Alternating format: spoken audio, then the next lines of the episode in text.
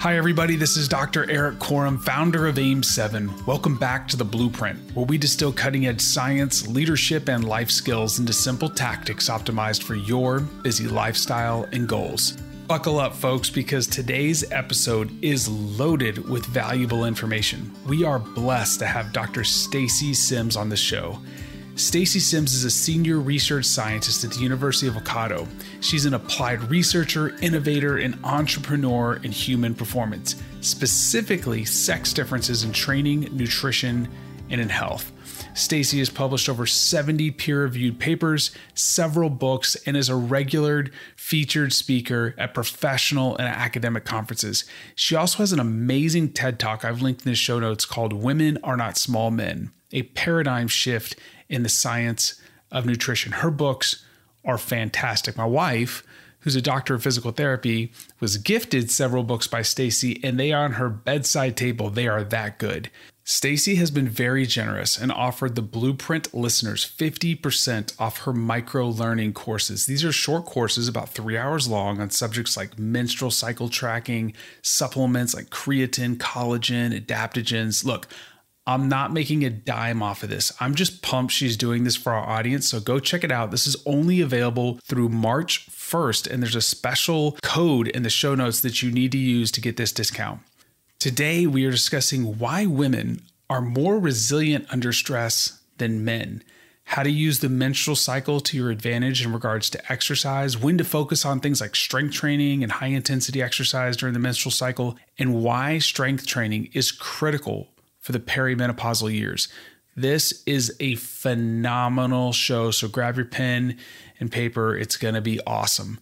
So now it's time to lean in and learn from the best. Stacy, it's a pleasure to have you on the blueprint. I'm very excited to have you on because you're an expert in a lot of things and specifically something that you just gotten a lot of publicity about and you've done some great research and you've really opened my eyes as I've prepped for this podcast is that, you know, women aren't small men. And from a training perspective, I think there needs to be a shift, as you've said before. And so, just as kind of a lean into this a little bit, uh, the question I really want to talk about right now is training strategies for women during the menstrual cycle. But would you do me a favor? And would you give us a little bit of a, you know, a little bit of a physiological run through on the menstrual cycle to kind of preface our conversation? Oh, sure. Thanks for having me for one, because I've been looking forward to this conversation. Well, not just this topic, but chatting with you.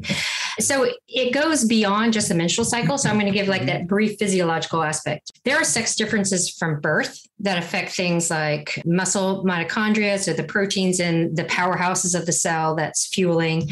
We look at the total amount of blood volume, how your body carries oxygen, iron concentration. And then we have biomechanical differences as well. So, uh, what we call our Q angle, so the angle from the hip to the knee, our shoulder girdles are wider, our center of gravity is lower. So, all of these things can also play into training adaptations. Then, when we get to the specificity of the menstrual cycle, if we look from a textbook standpoint, we know that day one is the first day of bleeding. And this is when the hormones have dropped. So then you go through what we call the follicular phase. And this is when estrogen, progesterone are low. Then around day 12, there's a surge in estrogen and a surge in luteinizing hormone, which precedes ovulation. Then we have the ovulatory phase that's 24 to 36 hours. After ovulation, progesterone starts to come up, so does estrogen. So when progesterone and estrogen come up, this is what we call the luteal phase, the high hormone phase.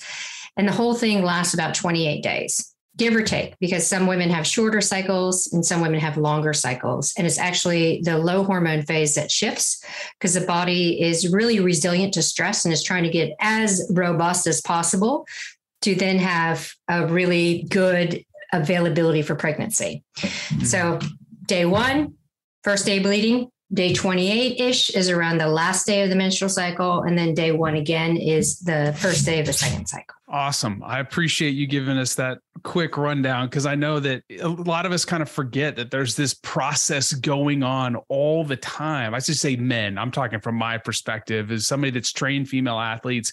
And sometimes I would, it gets lost. I hate to say it, it got lost in the shuffle. You're developing a macro cycle or a training block and you're not thinking about all these different things. So having this background in mind, you say that you can use this as an ergogenic aid Can yeah. you explain what that means? Yeah, I'll also let you off the hook because it's not okay. just men who don't have it in like in the forefront of their brain. There are so many women who think that the menstrual cycle is just the bleed phase. Mm. And they don't really understand how hormones fluctuate. And they might have really bad PMS in the few days before their period starts, but it's a very huge disconnect. So part of it is trying to reconnect everyone to woman's body. So we talk about it as your period is an ergogenic aid. There's a couple of layers to that. When we look and see that a woman actually has a regular cycle and has a regular bleed pattern, then we know that she is healthy enough to be able to adapt to training. Because mm-hmm. if we don't bring in enough nutrition or we don't have enough recovery time, we start to have a depression in our endocrine system. So our thyroid goes down, our luteinizing hormone starts to drop and then we start to see a menstrual cycle dysfunction.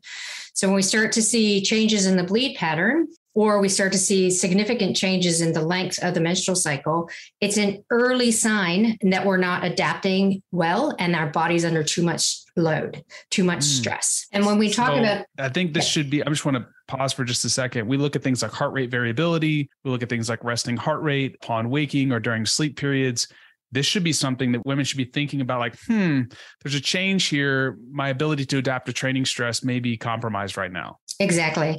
Okay. And a lot of the metrics that you just mentioned change across the menstrual cycle. So oh, we see. after ovulation progesterone increases respiratory rate, increases resting heart rate, decreases HRV.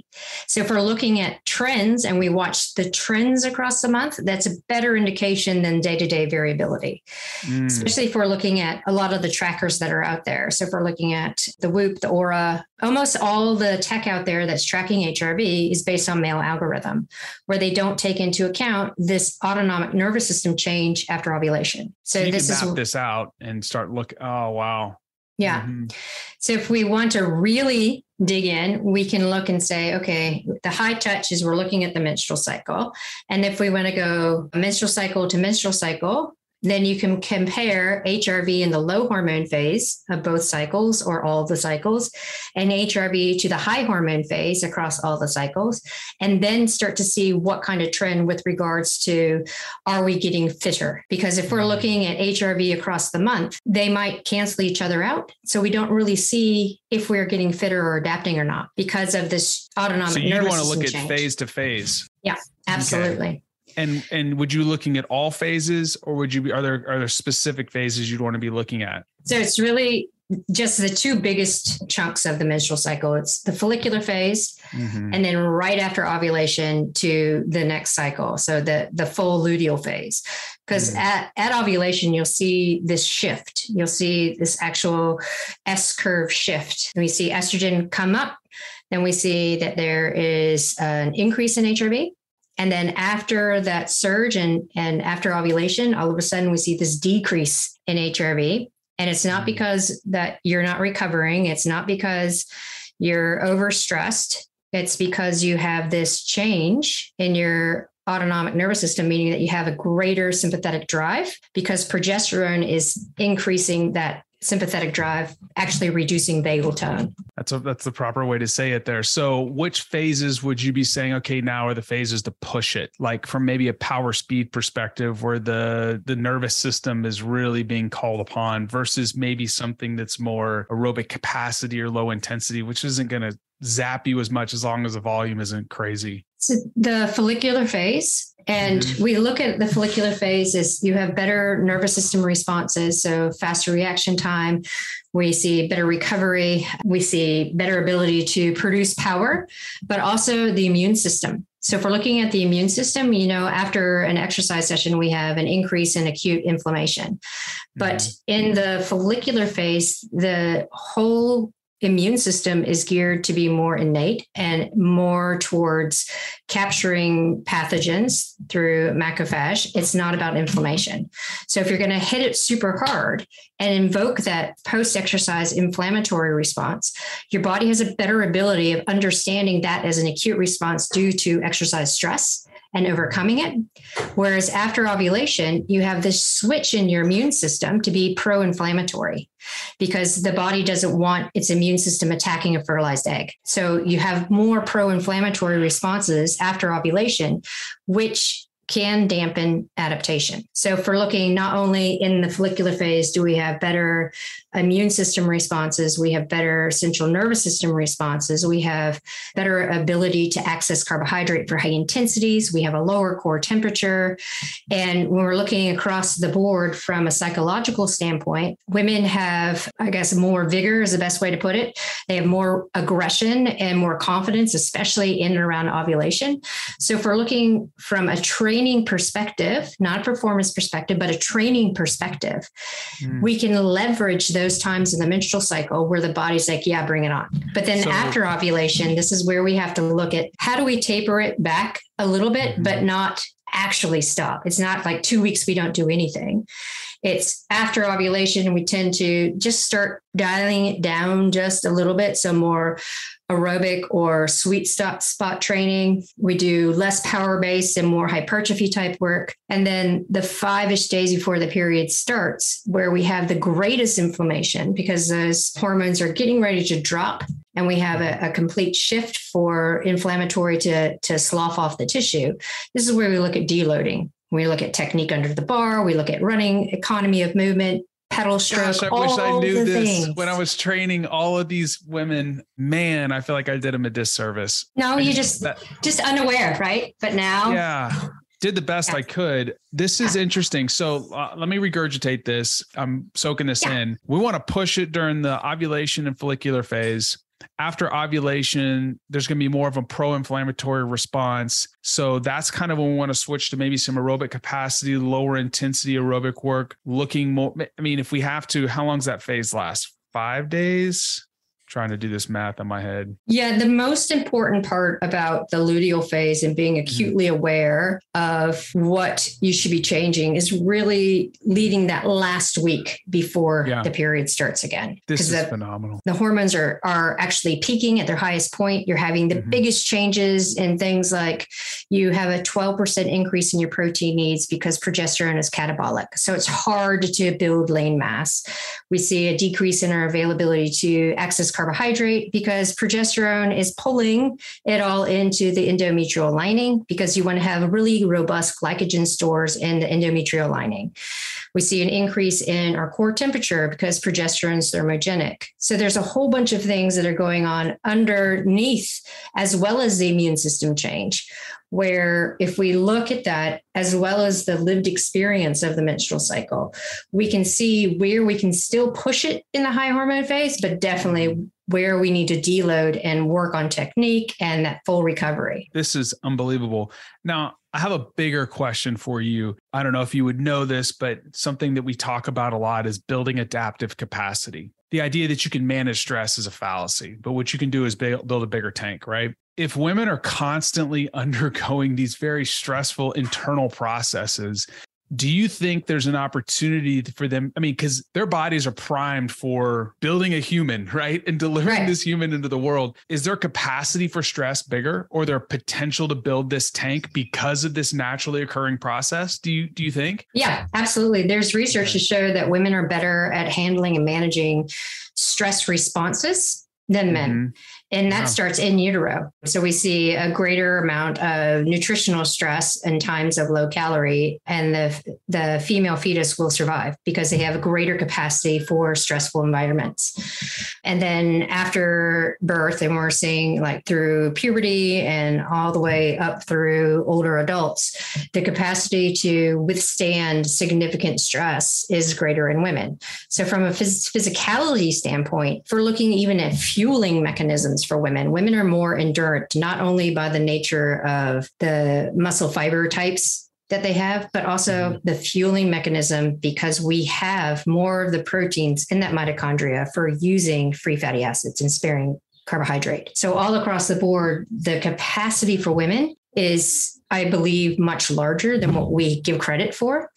And because we haven't actually tapped into how to train women appropriately, we don't actually know what that potential is because we haven't done it. First of all, it seems to me as if women have greater work capacity, just general capability, right? So for let's say a power speed field athlete or a sport like soccer where you're going to see more like myoglobin concentration because those fast twitch fibers are more fatigue resistant, would you want to be leaning into that more or would you want even more polarization to try to improve power speed output? You see what I'm saying? Like, mm-hmm. do you mm-hmm. want to just lean into the strength or do you want to try to bring up that potential because you said there's fiber type differences yeah. I'm just curious. Yeah. Well, when we look across specifically power based training, mm-hmm. women actually do a lot better with power based training and shorter recovery within the power based sets. So okay. when we tend to tend to think about women having to do moderate intensity sprints, or we're looking at stuff in the gym where oh we're we're going to do the eight to fifteen reps,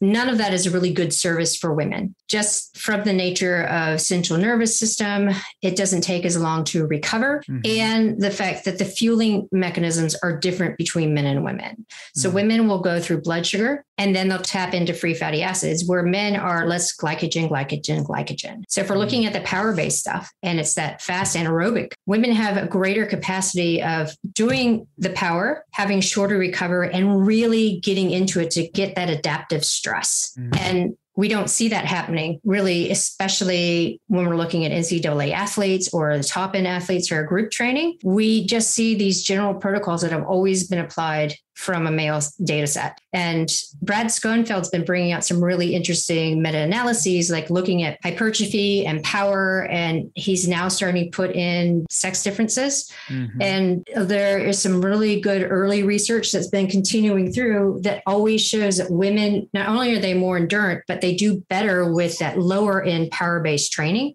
because they have that undercurrent of endurance. Okay. So, what about a recreational trained athlete? Like, let's just say my wife, former amazing softball player, got three kids. It's not about that anymore, right? It's more mm-hmm. about longevity, feeling good, health span, lifespan. What are things that we should think about in relationship to the menstrual cycle like for her, for my wife? Like what should she be leaning yeah. into? Yeah. So first and foremost, every woman should track their cycle okay. so they know what the bleed pattern is, how long the cycle is, Mm-hmm. as well as how they feel across different days. If you're mm-hmm. tracking intently for about three cycles, you'll start to see your own unique patterning.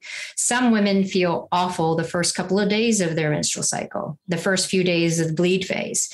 And they're like, I can't do anything. What do you want me to do? High intensity on day? There's no way. But we know that if you do just a couple of 20 second surges, maybe even four or five of them, run up the stairs, it doesn't have to be a big session, but you get a subsequent anti inflammatory and growth hormone response from that, which then feeds forward to future cycles to help downgrade that inflammatory and cramping that a lot of women have.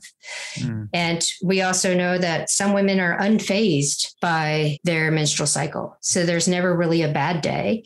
It's just the metrics make them look not quite so recovered but they can mm. really start to pay attention to how they feel. And if there are days where they feel flat and it's a reoccurring pattern, then we know it's physiological. It's not because they're too stressed at work or with kids or didn't eat well enough, they didn't sleep well enough. Of course, those are important. But for the most part, when you start seeing this unique patterning, that's when you can dial in your own training. So if we're looking at a recreational athlete who might be able to train three or four days a week, what's the precedence? We want strength and high intensity work. Mm. Those are the things that we want. And you can really moderate the type of strength that you're doing and then at the end of a like a power based session, you can finish it off with sets of box jumps or some other kind of plyo work for that high intensity. Mm-hmm. Because the combination of those two is going to lead you into greater health outcomes and longevity instead of the long slog of moderate intensity work, which really ends up being too hard to be easy and too easy to be hard. Draw, uh, drives cortisol up. It's a big time suck for so many people, right? And it doesn't actually get into body composition change, metabolic efficiency, any of that stuff. And we know that strength training is so super important, especially as women start to get into the perimenopausal years, because when estrogen drops, then we lose a lot of the benefit of what estrogen does with regards to stimulating muscle protein synthesis, with regards to having a very strong myosin bond, and the amount of acetylcholine that is in the gap junction for that, uh, that depolarization and that and that central nervous system firing into a muscle contraction. So if we're doing strength all the way through, then we're benefiting the body as we're aging. This is phenomenal. I'm going to have to go back and take some notes. And for those folks that are listening, they're like, wow, I want more of this. I believe that you said that you're going to be doing a discount. You have these amazing courses. By the way, you should go check out our website. It's phenomenal. There's some Thanks. really good blogs on there, but you have some great courses. And you said you guys are doing a sale for like the next four to six weeks. Yeah. Yeah. You have one are. on this particular yes. subject. Yes, okay. we do. We have one specifically on menstrual cycle tracking and training.